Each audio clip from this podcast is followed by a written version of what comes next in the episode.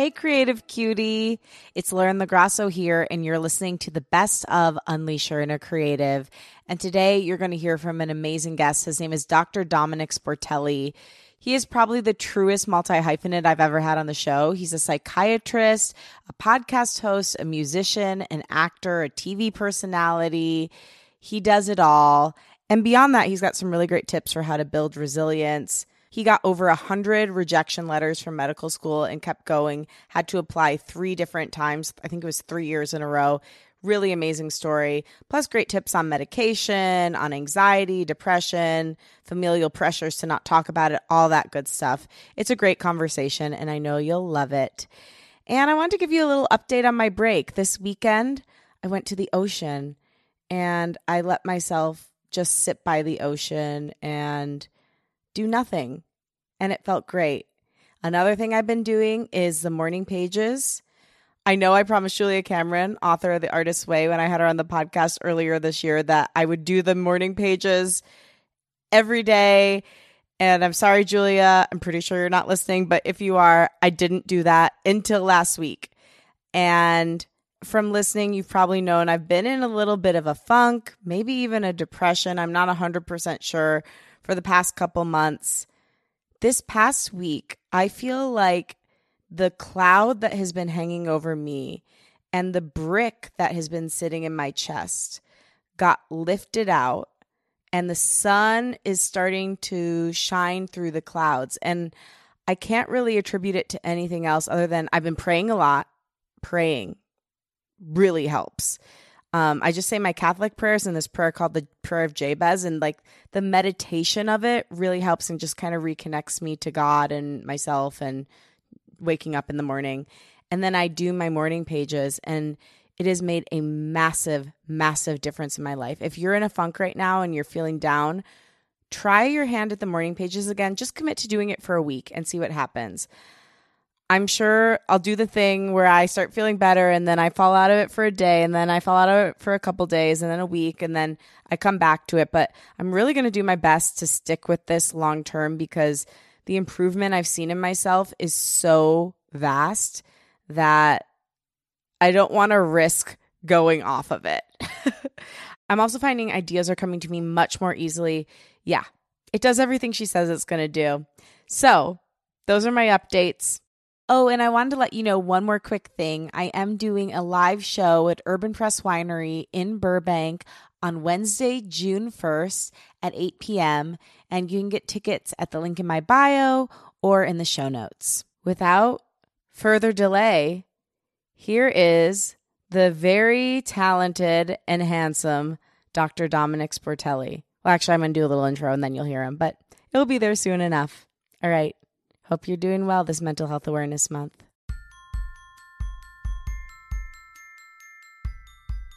Hello, and welcome to Unleash Your Inner Creative with Lauren LaGrasso. I'm Lauren LaGrasso. I'm a People's Choice Podcast Award nominated host and producer, singer songwriter, public speaker, actor, and creative coach. And this show is meant to give you tools to claim the word creative, take fear out of the driver's seat of your life, gain awareness around mental health and spirituality and own your right to have a dream and take up space. Have you ever thought about therapy? What about medication? Could you need it? Would you even know where to start? I don't know if you know this, but May is Mental Health Awareness Month. So, this month on the show, you're going to hear topics and guests that all center around mental health, which, as you know, is one of my favorite things to talk about. Today, you'll hear from a psychiatrist and a true multi hyphenate creative.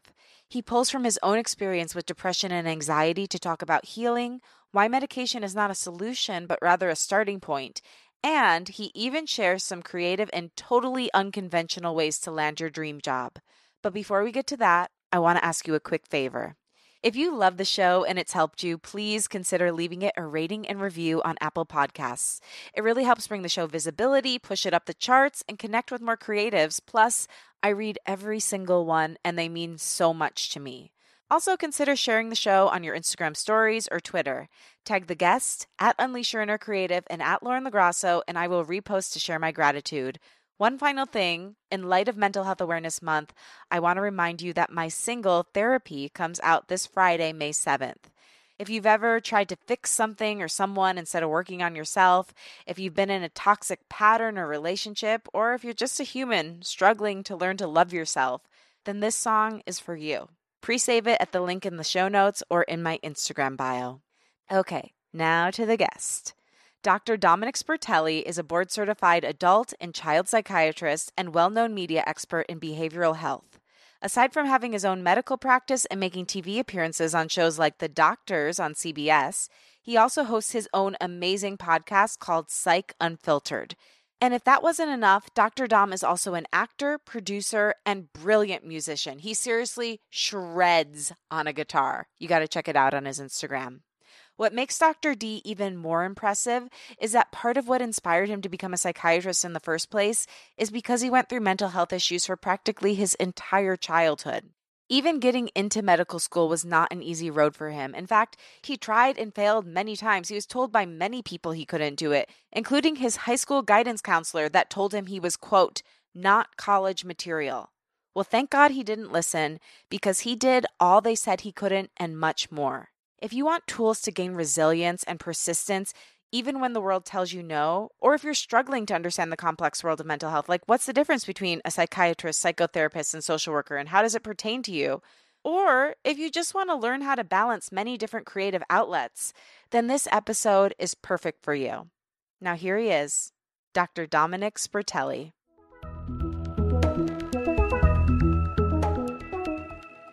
So, Dr. D, I've been following your work for a while now. I'm a huge fan of yours. Uh, you are, like I was saying right before we recorded, the truest multi hyphenate I've ever had on this show. And so, welcome to Unleash Your Inner Creative. Oh my God, thanks so much for having me. I love it. I'm so excited to be here.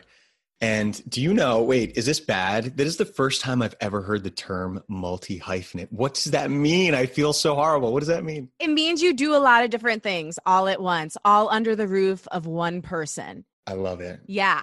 You're the truest sense of that. Oh, you know, so, and I can't wait to chat deep about this stuff, but, but isn't everybody though? Isn't everybody a multi hyphenate? I think, I think we label ourselves and we try to label ourselves as one thing, right? Because that's what our ego tells us to do, right? Like the perfect husband, the perfect doctor, the perfect father, whatever it may be. But we're that's how I think of myself. Yeah, we're all perfect but uh, but we all you know we have to look at the, the hyphenated parts of us we have to look at these all these parts and i think that's what makes us whole and that's that's what makes us alive I totally agree. I think that a lot of times society or whatever, you know, maybe it's our parental unit, maybe it's like the town we came from, maybe it's just life in general. Like people want to put us in boxes. Yeah. It's easier, I'm sure you know, you know, from your line of work to categorize for the brain to be like, mm-hmm. well, this person does that and just keep it moving but it's just it's not true. It's not how humans actually work. No. Uh, so it's good to see somebody who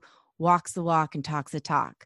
But i want to backtrack because i've heard you talk on a couple different podcasts and something i brought up to you when we were first talking about you coming on the show is italian culture and mm-hmm. how weird it is in regard to mental health. And i know you'd spoken about how you had anxiety growing up and kind of like didn't have any tools to deal with it so I'm curious how mental health was viewed or dealt with in your house as a kid. So my dad is first generation. He came to this country when he was 17 or 18. My father learned how to speak English in the United States Army. Is that incredible? Wow. So so he came to this country when he was that age and and uh, he grew up in a very strict southern Italian culture.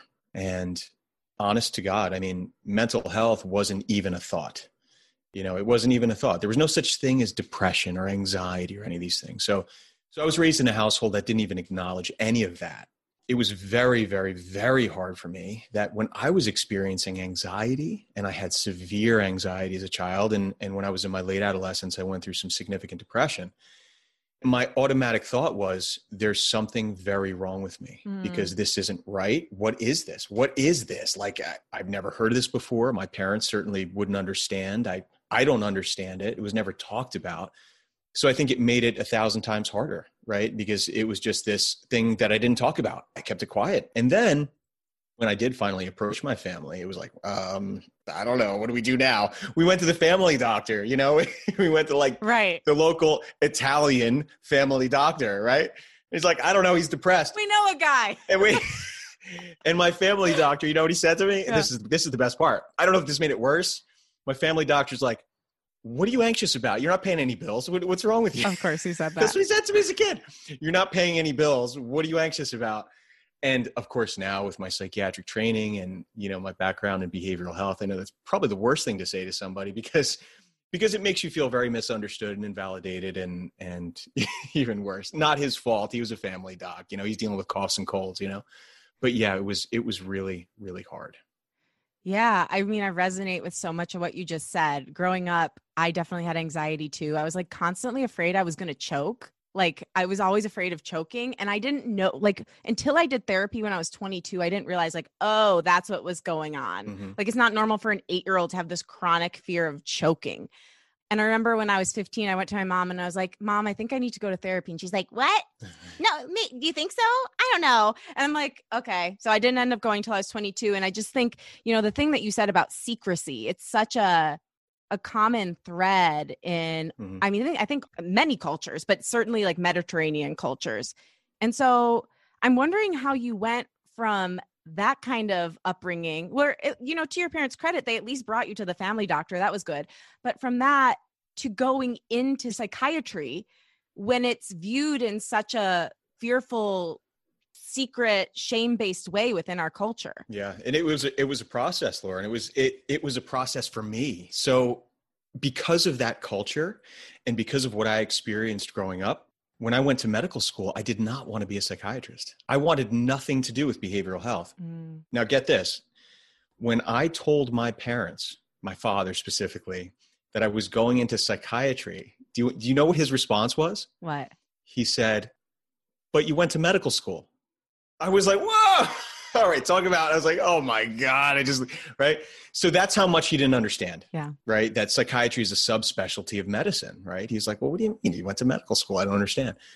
So when I first started, briefly, the quick story is I went to medical school and I was focused on medical specialties, specific medical specialties like internal medicine and family medicine and emergency medicine and anesthesia and all of these things. And you know surgical procedures that i really enjoyed. I loved it in medical school. And because of my personal push away from psychiatry and behavioral health i was still running from this. I was still running. I was like not accepting any of this. I'm like that's my past. I'm done. I'm done. I'm done. I don't want to face this. And in my head i had my dad psychiatry you're not a real doctor. What are you you know you're not what are you doing? Talking to people right? Giving hugs? What are you doing so so yes that's what we do that's yes, yes, exactly. yeah, it's just like get over it with a kick in the pants. That's the Italian way. So I went into family medicine after medical school and I was training in family medicine. And this is when it hit me. It was like a, a smack and a cold water across the face at the same time. And this is what happened to me. I was in family medicine and I was seeing patients in the clinic every day and coughs, colds, high blood pressure, high cholesterol, aches and pains, the typical family medicine stuff. But what happened was is when people came into my office and they started telling me that they were anxious and they were having panic attacks and they were depressed and they couldn't get out of bed or they felt suicidal and life's not worth living, I would perk up because I knew exactly what they were saying to me. It made perfect sense. Now, I would go out and I would talk to my preceptors and my colleagues and my peers. what's a preceptor Oh, so a preceptor is like your your doctor boss like above you. dr boss Dr. Boss. So when you're in training, you have a preceptor. You have somebody that's like a board certified doc that you have to run the cases by and talk to them. So what I noticed was is as I'm talking to them and I'm saying, "Oh, you know, this is a case of anxiety, they're having panic attacks." Everybody rolled their eyes. And I was like, "Well, wait a second. No, this is real." Even doctors, even medical doctors were like, "Oh, it's just a panic attack, you know, give them some Xanax, they'll be all right. Okay, go see your next patient." And again, not disparaging medical docs. I'm just saying it's that stigma that we're just taught that it's not a real thing, right? If you can't cut it out, if you can't see it on an x ray, all right, move on. Okay. It's just a panic attack. In the meantime, panic attacks are horrifying. So that's when I was like, oh my God, I'm actually interested in this. I want to listen to these people. And then I said, that's it. I have to be a psychiatrist. I, I just got to do it. This is my calling. I have to do it. So I went and I spoke to my uh, program director, who's you know this big doctor, head of the program in family medicine, and I said, "Doc, I I, I love this program. I'm going to finish the year. I'm going to complete it successfully, but I need to go into psychiatry. It's it's my passion." And and he was great about it. He said, "Dom, I respect you. I don't know why you'd want to go into psychiatry." but it's your calling and go for it. So I finished a successful family medicine intern year. And then I started a psychiatry residency, which is four years, and, and then two years of child and adolescent training to get fellowship board certified in child. Wow. And um, yeah, and and along the same lines, I was I was so fascinated with behavioral health at that point. Like I was so it was like, oh, I'm in the right place. This is it. I felt so good. What did it feel like? Because I ask people that a lot of the time when you find your calling, what did it like feel like in your body, in your soul? How did you know? It was effortless. It went from oh man, and I don't know if your listeners play sports or play music. It's and not I'm not a golfer. I don't even know why I'm about to say this. Love golfing. But but the, but the, what I'm going to say is sometimes you hit that golf ball and it goes the furthest when you feel like you didn't even do anything. It just goes and it just goes. You're like I didn't even try. But when you're struggling and you're holding the stick, you're, the, the club. Yeah, so I'm stop calling it a stick, right? That's um, that's how much of a golfer I am. but that's my point. My point is that it feels effortless. You just feel light and you feel like you're in the right place, you know? and it, look it's still challenging but there's that you know there's that wonder you know you get that wonder that that excitement of wonder like you were when you were a child right when something was fascinating for you as a kid when you looked up at the stars or saw a cool bug on the floor whatever you know you that's how i was with psychiatry i was like oh my god this is crazy you know when you see like patients that are going through various pathologies but in all honesty lauren i think it was because i dealt with it you know i dealt with so much of it and um you know, I try to be unbiased and objective and a good physician and a good medical doc and make, you know, appropriate diagnoses and try and keep my personal life out of it. But I even think that some psychiatrists don't get it. I think that psychiatry is practiced like medicine sometimes. Yeah. Where where it's like I'm depressed, so take a pill and you'll feel better. Call me in 2 weeks, you know, and that's not it. Yeah, so much to break down from what you just said. One thing I definitely want to point out is the fact that you took a leap for yourself despite the cultural challenges, despite the actual challenges of taking on it was what, 6 more years of school because you felt so compelled with something in your heart calling you, beckoning, knocking at the door saying, "Hey, you need to follow this. This is your purpose." A lot of people hear that knock and they don't answer it. What would be your advice to somebody who's in the midst of hearing that knock right now and deciding whether or not they're going to open the door? How can they take that step?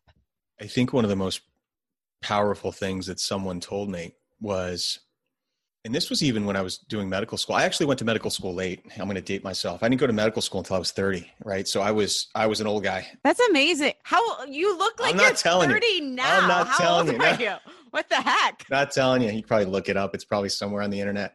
But um, I went to medical school when I was 30. I was turning 30. And I was hesitant to even do that, even though I wanted to be a physician. But someone told me, they said, they said, Dom, you're going to be 40 either way. You might as well be 40 and be a doctor. That's such good advice. And I was like, oh my God. And it hit me. I was like, they're right. Like we're we're not stopping time. You're gonna age and time is gonna go no matter what. You might as well do what you love. Do what you love. And and the truth is that four years of medical school and six years of training, if you're doing what you love, and I know this is cliche, but there's so much weight behind this, I enjoyed every second of it. And if I was a used car salesman, or not nothing against used car salesman, but if I was something else, maybe I would have been that Henry David Thoreau man lives in quiet desperation guy, you know, and just is living an unfulfilled life. And uh, I can't do that. So I, that's the advice that I give don't live quiet desperation you know chase those dreams and and you know what else lauren too i sometimes i think i'm kind of a debbie downer with my friends but i'm not trying to be because i work at a medical hospital i see people often at the end of their lives mm-hmm. and um, very terminally ill terminally ill and sick and and i see that life is finite that you know, none of us are getting out of this alive. And I know that sounds like, oh my God, dude, shut up. We're, you know, we just want to go watch TV. No, it's so important to remember that because if you forget that we're going to die, you forget to live. There you go. It robs us of our life. There you go. You know, I'm a big fan of Alan Watts, you know, his philosophies. And, uh, you know, some of the most profound stuff that I've learned from him is that thinking about death is probably one of the most important things you could do to live a good life, right? It's that whole memento mori thing. As morbid as that sounds, I think it's important. What would you say is the top lesson or like the repeated lesson you see from people who are on their deathbed? Like, what's the one thing that they say over and over again? Oh, yeah, I know. And I take this to heart and I really, really listen. Part of my job to put it in context, New Jersey, at this point, I'm from New Jersey. Um, we do have a Death with Dignity Act, and, and people can, you know, decide to end their life if they're terminal. Oh, wow. And sometimes as a psychiatrist, I, I'll be called on to see if they have the mental capacity to make that decision, right? So we have these very, very deep conversations. So I see people kind of at the end. Um, I also see people that are diagnosed with terminal illness and need psychiatric care for the grief that that's going on with that, you know, in their own life. So to put it into context, I do spend a lot of time with individuals in these positions. And what I've personally taken from it is that, and again, cliche, but you know what? Let it sink in because it is as real as real gets. They never, ever talk about money. They never talk about their bank accounts. They never talk about the kind of car they drove. They talk about family. They talk about memories with their family. They talk about their children and how proud they are of their kids.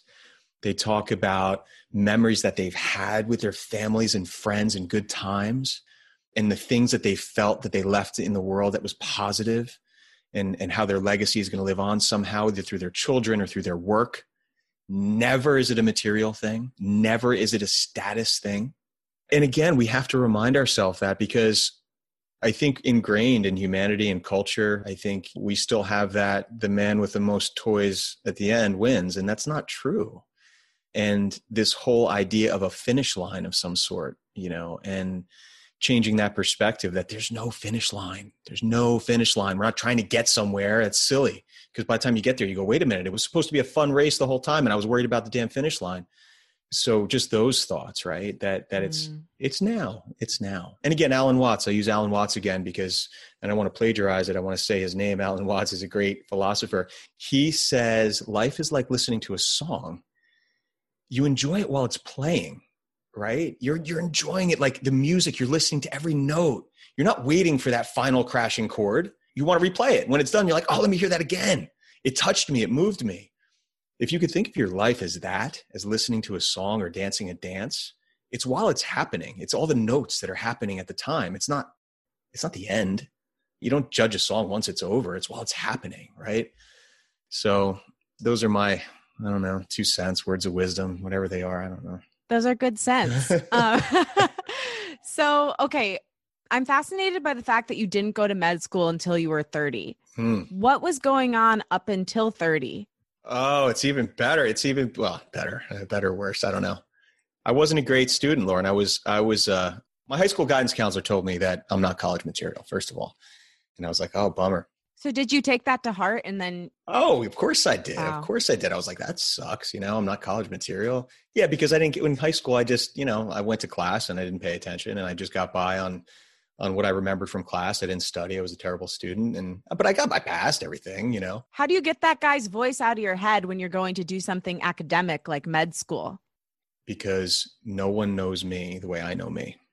And that's the voice that overcomes that because that's what happened is I was like, I am fascinated by the human body and by neurology and neuroscience, and I want to learn it, and I can be a doctor. I know I can be a great doctor. Like my guidance counselor said I'm not college material my pre-med advisor said I'll never get into medical school. Like, eh, I don't know. Are they right? Am I going to listen to them? And no, I didn't listen to them, thankfully. And when I really wanted it, when I knew that I had to do what I had to do, I got the grades and I did a master's program. And it's like a no give up attitude. Do you know that I applied to 100 medical schools the first time around? I got 100 rejection letters. And of course, there was a part of me that was like, wow, okay, I guess they're right. You know, but then I said, nope, nope, nope, nope, nope, nope. They're not right. I could be a great doctor. They're not right. And uh, I said, what do I have to do? You know, and, and I went and got a master's degree in, in um, molecular biology, biology. And uh, I love science and, and, and I did well. I got like, I got like a three, eight or three, nine or something. So I did well. And then I reapplied to medical schools and I and only got like two interviews and I got put on a wait list and I didn't get in again. So this is, this is number two. This is the second try, right? So this is like a little perseverance story for everybody that gets knocked on their butt and you got to keep going. So now I don't get in the second time. I got interviews though, but I didn't get in. And now I was, oh, I was devastated. What am I going to do? Take another year? Because if you don't get in, you have to wait another year. So I'm like thinking, and I'm like, I got my graduate degree. I did really well, but my undergrad was like, ah, you know, it was like three point nothing, you know, but my graduate degree was great. Yeah. And uh, I said, what do I have to do? So now I started getting creative and, and I found some friends who were medical students at the time. And I said, what is the hardest medical school class that you're in? What's the hardest one? Just tell me what it is. And they're like, oh, Dom, it's biochemistry. That kills everybody. Medical school biochemistry is nasty. Everybody fails it. It's terrible. I said, okay, this is my plan. I'm going to just go to a university and I'm going to take a graduate level biochemistry course, non matric. I'm not going for a degree. I already have a master's and I just enrolled in the hardest biochemistry course I could. and and I busted my butt and I aced it, right? So I, I killed myself with this course. So then I reapplied to medical school and I got one interview. And I got the interview and they said, Wow, Domenick, you know, you you applied last year and you got waitlisted and you kind of died on the waitlist. You're reapplying now. I saw that you took a biochemistry course, and you did really well.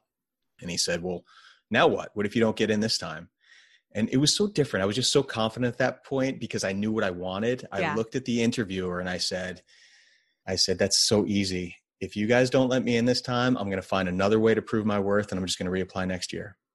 And that was it. And then you know a couple weeks later i got an acceptance letter and i went to med school. Wow. So yeah. But but the coolest thing is is that once i was in medical school i did really well. So that that like flies in the face of everybody and everything and self-doubt and people saying you're not college material and you'll never get to med school. I honored medical school right? So i was in medical school with kids that went to ivy league schools that had a 4.0 and were failing out of med school and i was tutoring them just because i was so passionate about i just i was so happy. And not only that i think i appreciated it. Oh my god. I was like oh my god you know like i'm here i made it. So i wasn't letting this slide you know? So that's that story of kind of perseverance. So yeah, the listeners out there, please, God, don't give up on your dreams. Yeah. So many things come to mind when you tell me this. I mean, obviously, you're what the kids would call resilient AF. Um, and I definitely want to get your tips for resilience, but it also stubborn Italian. I was going to say that. So, one of my mentors once said to me, like, when I was like, in a moment of oh my god i don't know how much longer i can do this the entertainment industry is so brutal my heart's mm-hmm. broken all the time. He's like well this is a great thing about italian because he's italian too because this is a great thing about italians. We're too stupid to quit. That could be you know that definitely could be. i mean i i love it. I, when i first moved to la my dad was asking me like oh lauren how long are you going to keep going at this? I'm like i don't care if it takes till i'm 80 dad. I will never give up. Yeah. And i think that's just such a beautiful thing but a lot of people don't have that natural resilience and willingness to pick themselves back up. Or maybe they have the willingness, but they just don't know how. So I'm curious if you have any tips on how to build resilience. Oh, wow. Resilience is easy when you're doing what you love and what you believe. It still hurts. You get knocked down and that stings. But it's easy when you when you have that drive, when you have that that passion for what you do. And, and look, I don't want to say it's easy, you know, it's hard, but it's easier. Now, I started just to go back, want to backtrack a little bit. I had, forgive me, mom, I had the crazy mom that used to take me on auditions when I was like eight years old in New York City and like acting classes. And so my whole life was being told no. Like, you know, you're in the in that industry. It's like you had callbacks and auditions and your whole life is like, no, no, no, no, no, right? And it, when I'm told no, it's not like I'm trying to get revenge. And you have to be careful with that. Mm. If, if someone says no you're not good enough or we don't need you or you're not going to you're not medical student material you're not going to be a good doctor you're not whatever some people become angry and they say i'll show you and then it becomes this drive to prove something and you lose sight i think you truly lose sight so I don't think motivation should be fueled by anger or motivation should be fueled by trying to prove something to your parents or to your siblings or to your spouse or to your kids or whoever. I tried to make sure that that motivating force for me was always I'm listening to people tell me who they think that I am, which is the strangest thing because who knows me better than me? Right? How could someone else possibly tell me that I'm not going to be a good doctor? Like that's the craziest thing. I know that I'm going to be great at it because I love it. How how could somebody tell me that I won't be good college material? Like I want to learn. Listen, people know themselves. So go with what you feel inside and don't be resilient out of anger. Don't try and prove anything because that comes back to bite you. Mm-hmm. It's about you. You know, it's it's it's this sort of like foundation of comfort in who you are and knowing what you're meant to be and what you're meant to do and you just keep your eye on it and just keep moving forward. And I think a really important thing here, we talked about being put in boxes, right? So it's like, okay, apply to med school, get a rejection, you're not going, um, whatever. You have to think outside the box. Like I had to, if I didn't say, maybe if I take the hardest medical school course and bust my butt, maybe that'll impress somebody, right? You were creative in your approach to med school. Yeah. And you can't be afraid to do those things. See, people are afraid. They're like, well, that's weird. That's crazy. Get this. I was told that I would never get an interview at a certain med school because it was like really hard to get into. So I was like, I wonder if anybody just like calls the dean. Like, that's crazy, right? Like, my friends are like, Are you crazy? You can't call the dean. Like, who are you? You're just like some undergrad. I called the dean's office and I said, Can I have an interview, please? I just want to meet you. You know, I'm going to be applying to your school. And the secretary was like, Sure, can you come in tomorrow? And I was like, Oh my God, right? So I went and I sat down with the dean and I had brought all my stuff and I'm like, this, these are my grades. I really want to come to your school. So now I'm not some nameless, faceless thing on an application. But no one thinks to do that. They're afraid of that right? They're afraid of that. Why not try? I mean, the worst thing the secretary could have said, oh, yeah, no, no, no, you can't get in. Yeah. And then you're in the same place you were yesterday, but except they've actually heard your name now. Even if they didn't meet with you, they've heard your name. Right. oh, it's that guy calling. Oh, no.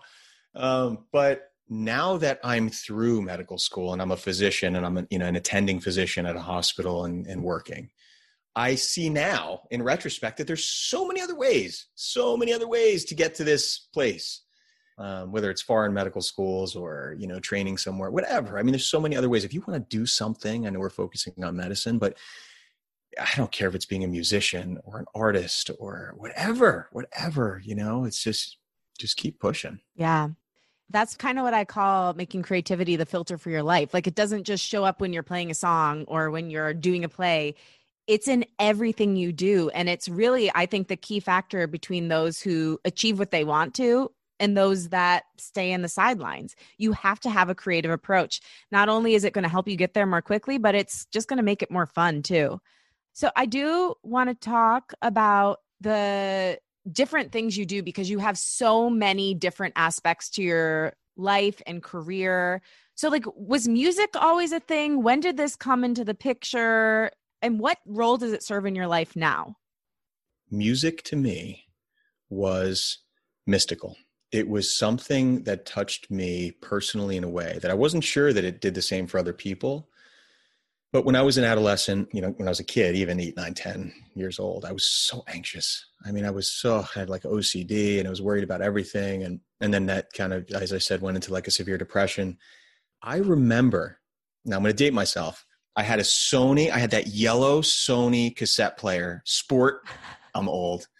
And um, and I remember holding a tape of Boston, a cassette of the band Boston. And what would make me feel better when I was depressed was I would play this song More Than a Feeling from Boston.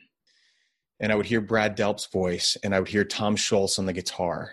And it transcended me. It like in my soul, like I was like swimming in this sound and I was like, it, it made me smile and it made me feel good and it gave me hope. Right now, I mean, we can all say that, right? We put on a good song and we, we feel good. But I mean, it was so profound in my life. And I was like, I need to know how to make this. How do you make this? And that's when I started taking guitar lessons. And what age was that? Like 14. Oh, wow. So I started taking guitar lessons and, and you know, my, my mentor was Tom Scholz, you know, from Boston. And, uh, and I bought like all the little gadgets to make my guitar sound like Tom Scholz.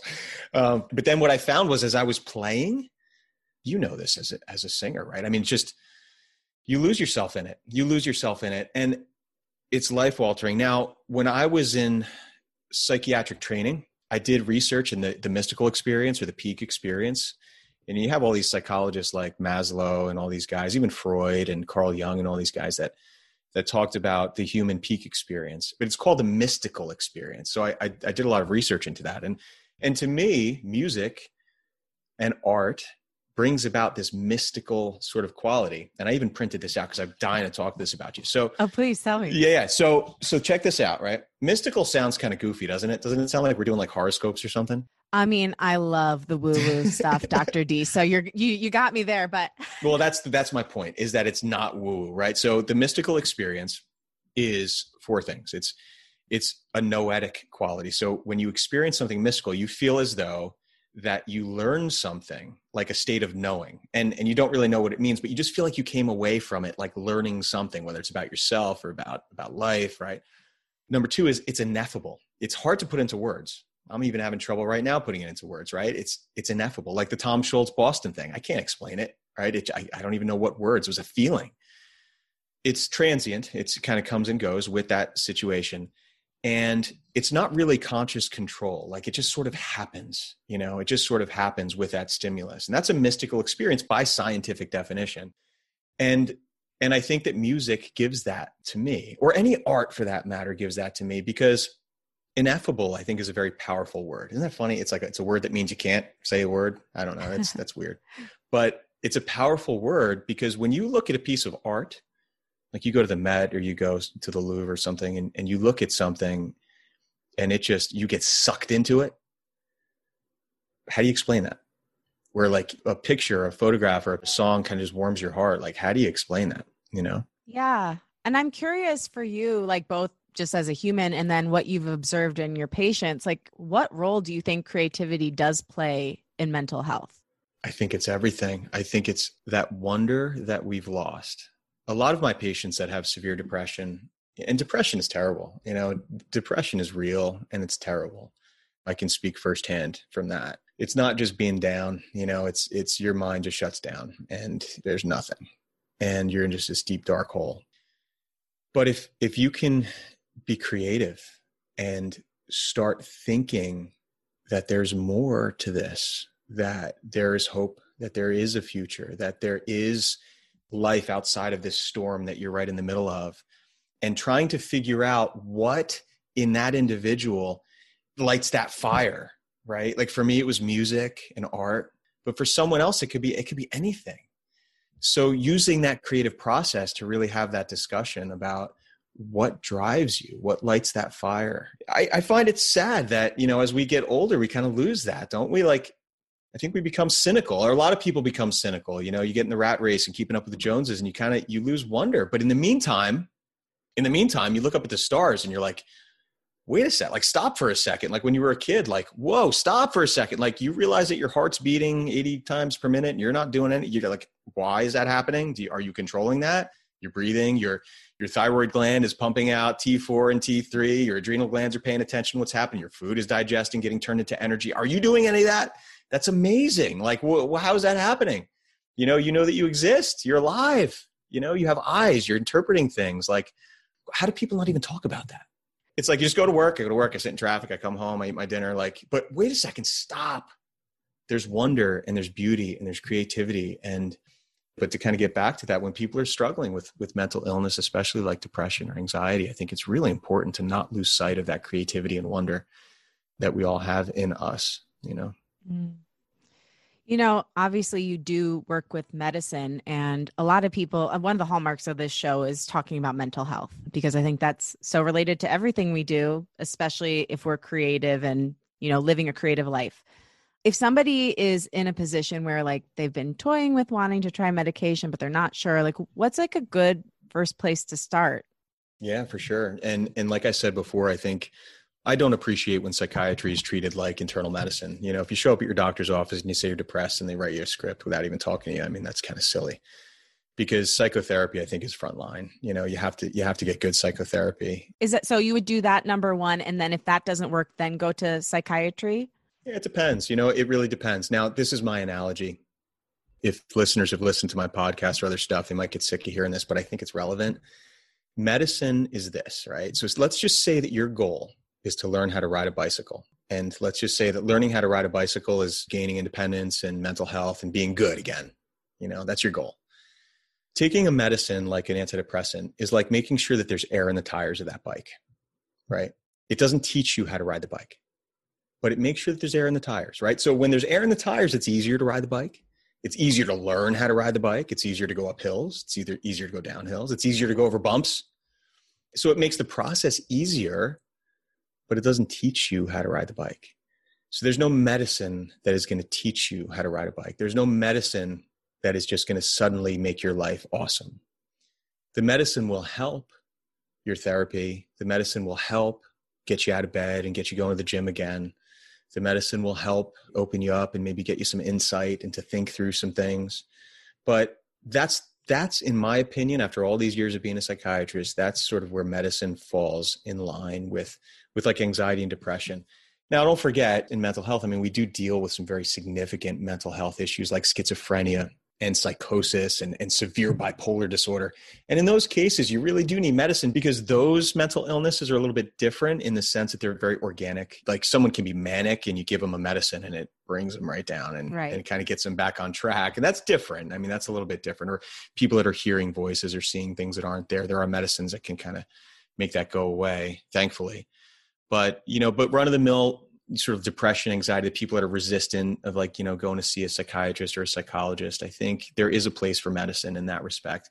But uh, you know i would always say diet exercise activity taking care of yourself and, and a good therapist. And don't forget for people that have tried therapy the average is three therapists before somebody really gets a good rapport with somebody It is like dating. It is yeah. like dating. It took yeah. me four to find the one. Jessica, See? I love you. See? Yeah, I'm never leaving.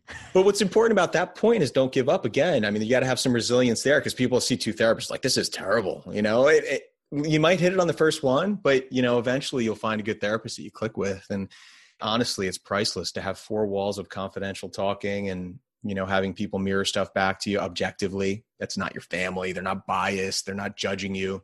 It's a big deal. I'm curious about your spirituality because obviously we've spoken about the mysticism, right? Mm. I, I, know it's not like woo woo mysticism, but I like to think it's a little bit like that. I'm assuming you were raised Roman Catholic just because, you know, most of us in this culture are. I'm wondering what your spiritual practice is like now and how you incorporate that into your creative life. Yeah, so you're right. You hit the nail on the head. I was, you know, Catholic and I was I was scared to death of going to hell and purgatory and all that scary stuff. Great times. I went to the Vatican. I actually saw the Pope speak. Yeah, not nothing against Roman Catholicism, Catholicism, and nothing against any religion for that matter. I think it certainly serves a purpose in a lot of ways. But me personally, and again, it's a very personal thing. I've come to realize a very simple truth that I'd be crazy to think that I'm the center of the universe. You know, mm-hmm. that there, mm. there's something bigger and better out there than me for sure. I don't know what it is, and I don't know that I'm supposed to know what it is, but I respect it and I think it's amazing and I love it and uh, I don't take it lightly. So I think, if anything, I'm probably more into sort of the Buddhist sort of philosophy, very loosely, you know, Zen, Buddhism, you know, most of the Eastern sort of philosophies. And that helps me because otherwise you have an existential crisis on your hands because it's got to be very hard to be an atheist it's got to be hard you know i i don't i couldn't do it it's got to be tough i i don't know because it's a big burden i i have a, a, dear friend who's an atheist and honestly she lives her life more christian than most christians i know but like mm. she has a, a, tremendously difficult time carrying the burden of life and it, it's the only thing that makes sense to her but i really don't envy it because it just mm-hmm. seems treacherous yeah, and you know what? Honestly, though, I respect everybody. I respect everyone's beliefs, and, oh, yeah. and, that's great. That's awesome. That's cool. You know, if that works for you, and if that's truly what you think and feel, then go with it. But personally, for me, I feel like it would be ignorant to just assume that there's absolutely no. I don't know enough. We don't know enough. We don't. We're like, what?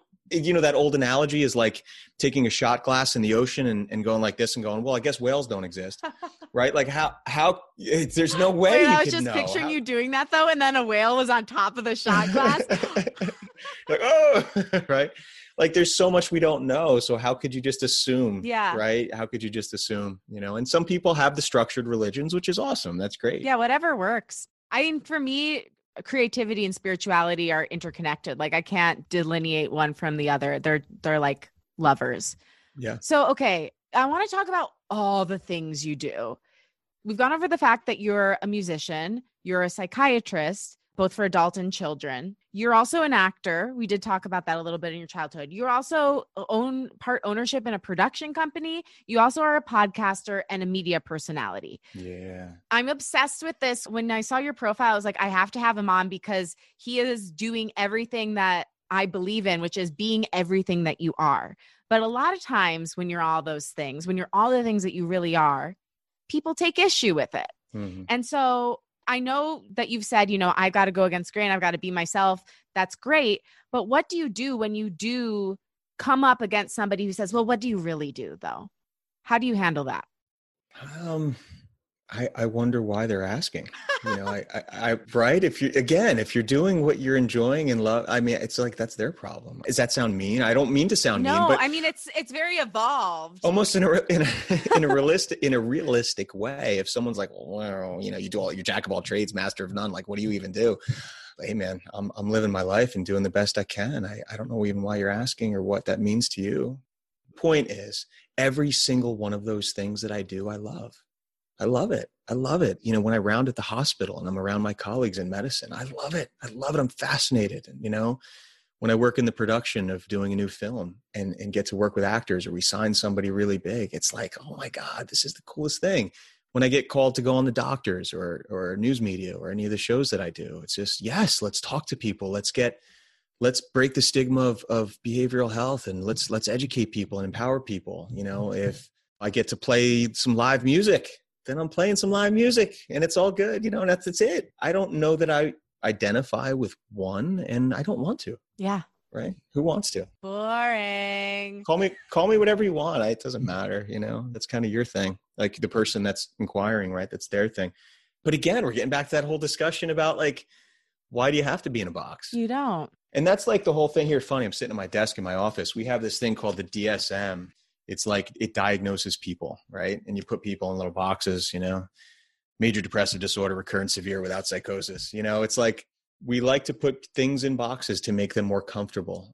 You know what? I'm going to go on a limb here and say that the people that are so overly concerned with me or you or someone else doing so many different little things, I think that probably just makes them anxious makes them nervous. They're like, "Oh my god, like, you know, is that what I have to do or why do, why don't why don't they just do one thing, you know?"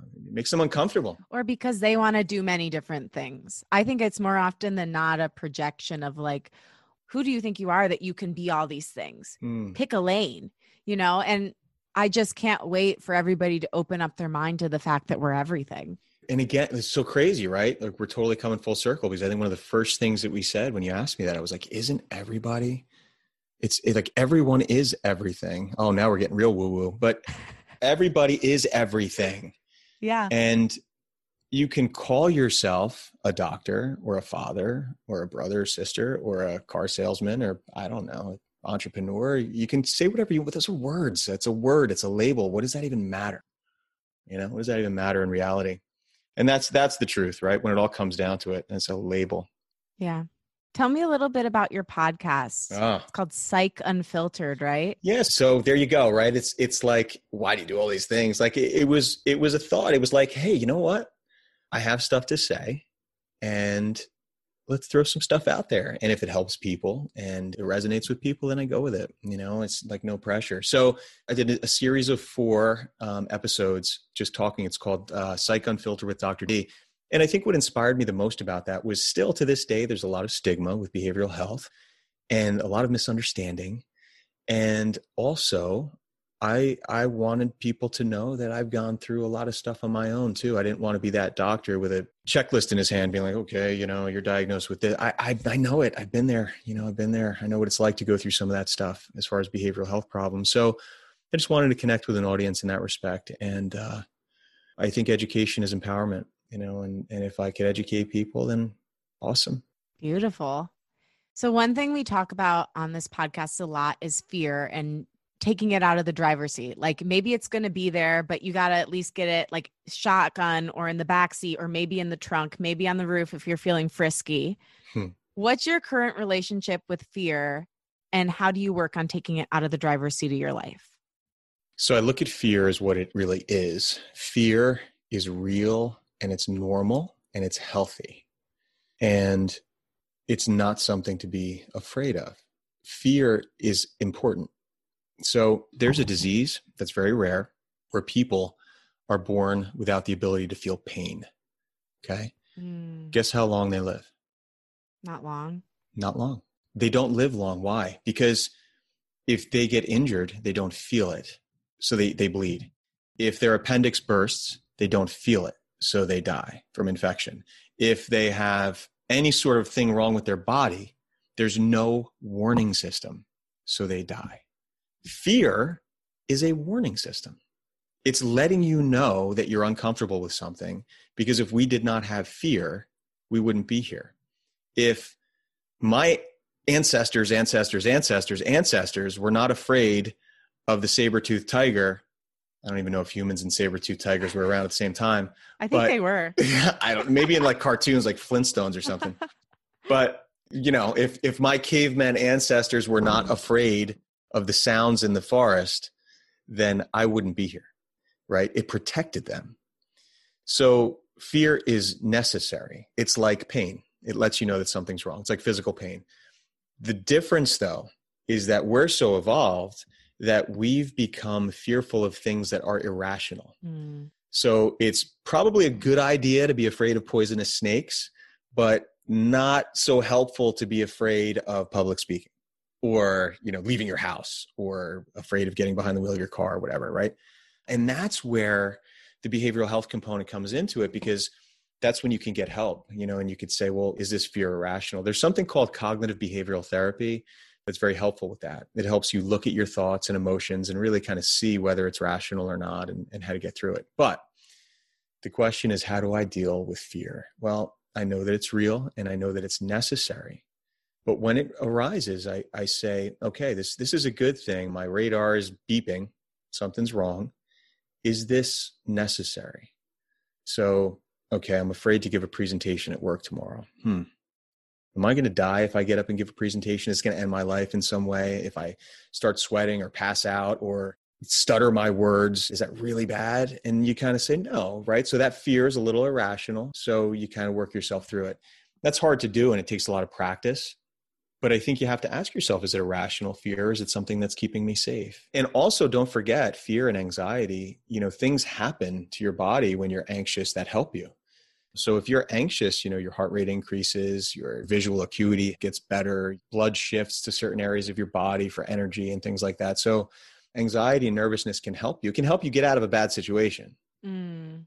So there's a purpose for it, and we wouldn't be around. Think of the people that don't feel pain; they wouldn't live very long. And you know what? If you didn't feel fear, you wouldn't be around long either. You'd be jumping off cliffs saying, "Oh, I'll be okay."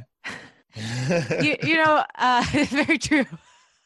Just picturing myself jumping off a cliff is something I don't envision anytime soon. um, you know, you you mentioned earlier we talked about finding a therapist or finding a psychiatrist, and the process is you know something that keeps a lot of people from engaging with this really helpful therapy. Mm-hmm. What are your tips to somebody who is looking to start that endeavor of finding a therapist or a psychiatrist and doesn't know where to start? Yeah, I think fortunately or unfortunately, right? Like we're in the United States, so everything's insurance based, and um, some people have the luxury of paying out of pocket. But you know, this this dictates a lot, right? It dictates how you're going to pay for this, and you know, if you have insurance, I, I, would say the first thing to do would be contact your insurance company and get a list. And you could do this online. You know, you could go to like your website of your insurance company and you'll get a list of providers that are under your insurance plan. And at least you'll have some names now. And then you can call the offices and check them out. I think what confuses people tremendously, though, is all the overlap with behavioral health providers. It's like, what is a psychiatrist? What is a psychologist? What is a social worker? What is a therapist? What is this? right? No one knows. But you know, when people are confused and scared, it just makes it more daunting, right?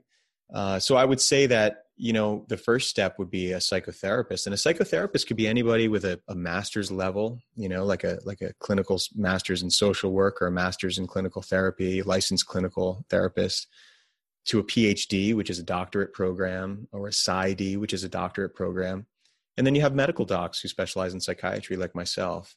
You know, you have uh, some some confusion there. But I think if you go to a website and look at your insurance or you go online and look for somebody you, you want a therapist you want a psychotherapist and and honestly the most tried and true methods that i've seen are cognitive behavioral therapy dialectical behavioral therapy acceptance and commitment therapy. Mm. so that's kind of what you want to look for act cbt those are the kind of things that you know people that are trained in that tend to help people a lot with sort of like the anxiety depression lifestyle stuff. What do you think of emdr yeah emdr uh, movement the eye movement uh, desensitization. That's actually tried and true you know for people with trauma it really helps. And that's where we start to understand the connection of the body and mind.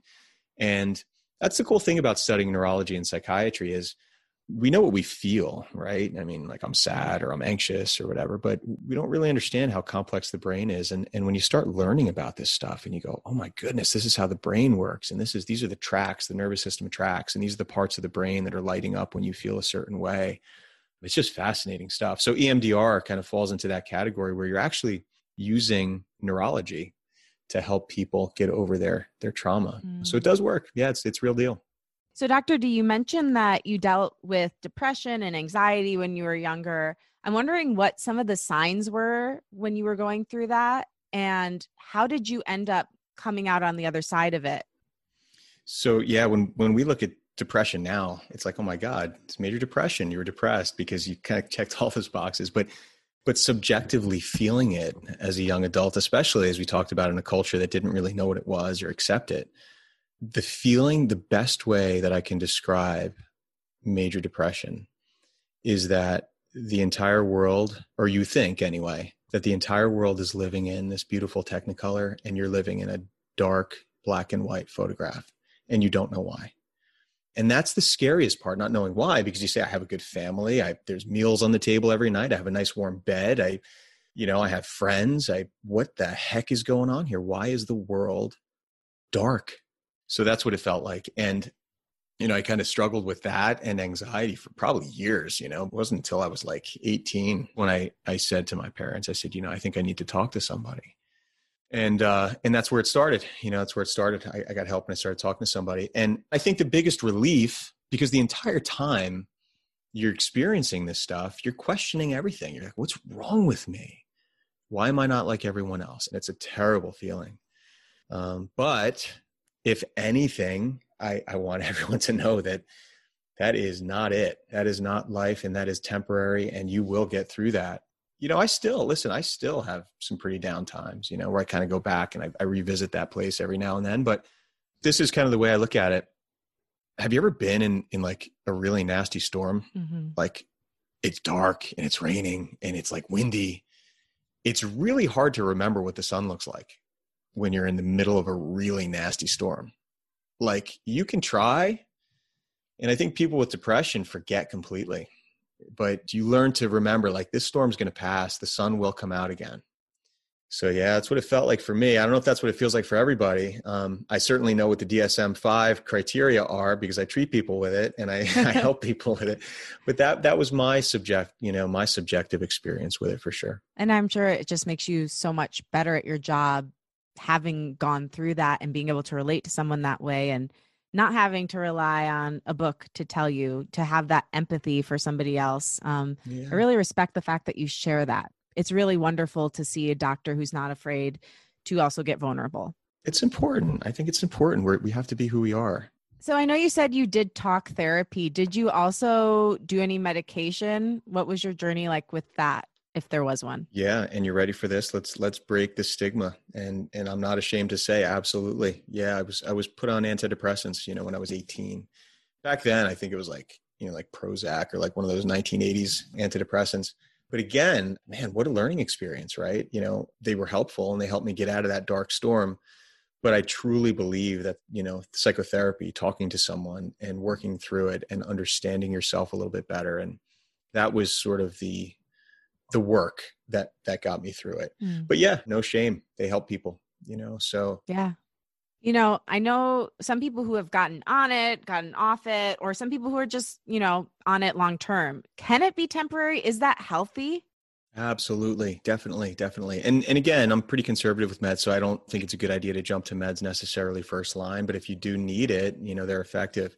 But i you know people do not need to be on medicines forever. And as a medical doc we obviously do research and epidemiologic studies that try and guide us into how long someone should be on it. So we do have like an algorithm that we we follow, a medical algorithm that you know, and here's a quick example. If someone has a first episode of severe depression and they've never had anything like that before, then you know, we think 4 to 6 months is probably the best time frame as per our studies you know when you look at studies of people getting better and you know going into remission from depression. Mm. Or I like that you call it remission. I've never heard anybody say that. Yeah, yeah, yeah, for sure. You go into remission or or, or it resolves, you know.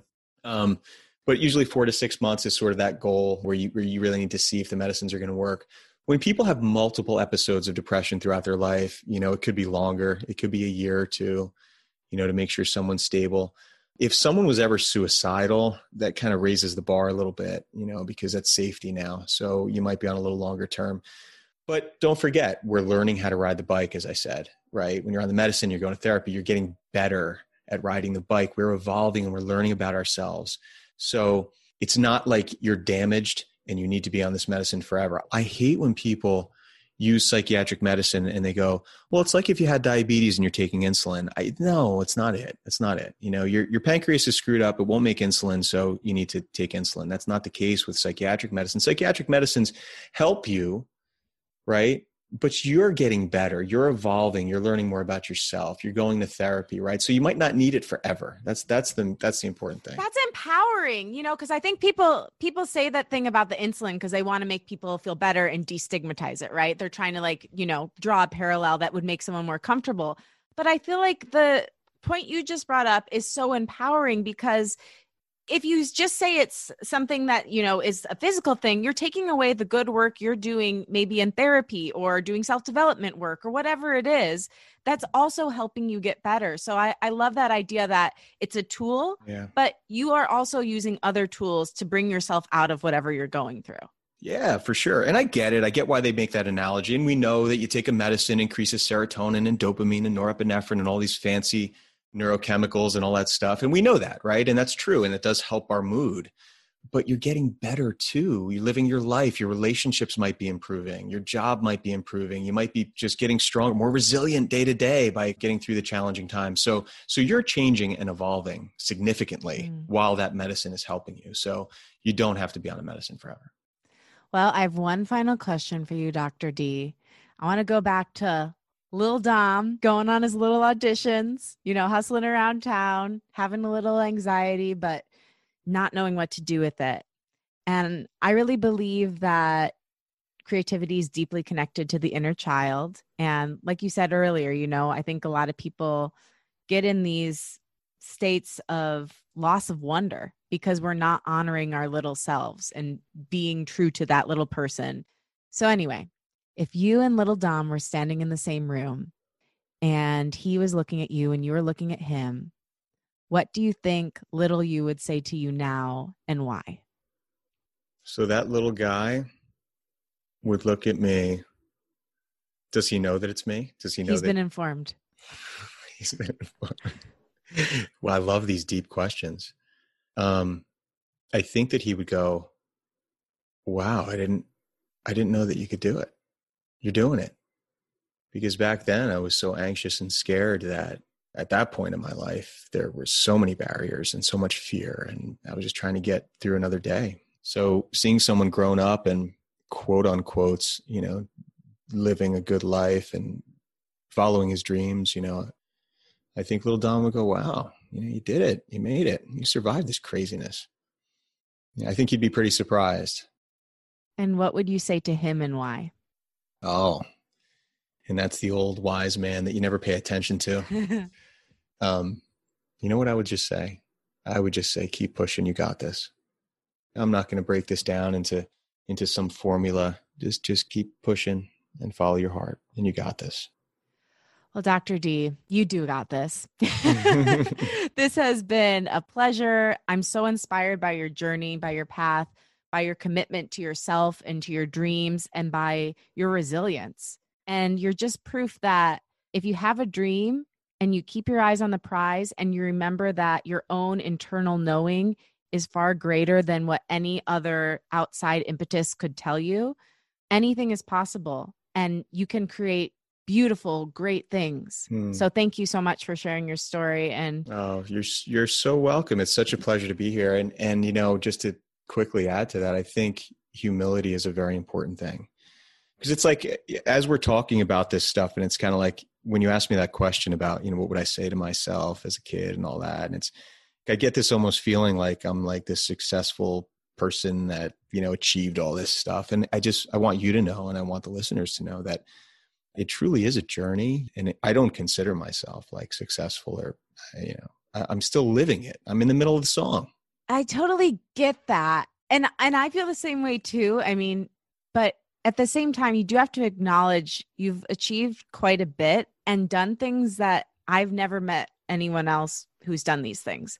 You're the first medical doctor I've had on the show who also is a brilliant musician, who also is an actor, a producer, a podcast host, does media appearances. You're a father, a husband. Like you're doing everything that's on your heart's desires and maybe you're not doing them all to like the fullest extent that you want to yet but like you said it's a journey. And i think if you had achieved everything at this point you'd be bored. Yeah yeah well i just so such kind words. Thank you so much for saying that. But it's that same thing what do you want to be when you grow up? I think someone could ask me that right now and i don't know what i'd tell them. I think that's so exciting because there's dreams you find on the way to your dreams. And sometimes they're more powerful than your original intention. Yes, yes, yes, yes, yes. Bam. Preaching to the choir. All right, Dr. D. Well, I appreciate you. You're awesome. Thank you so much for having me. Let's do it again sometime.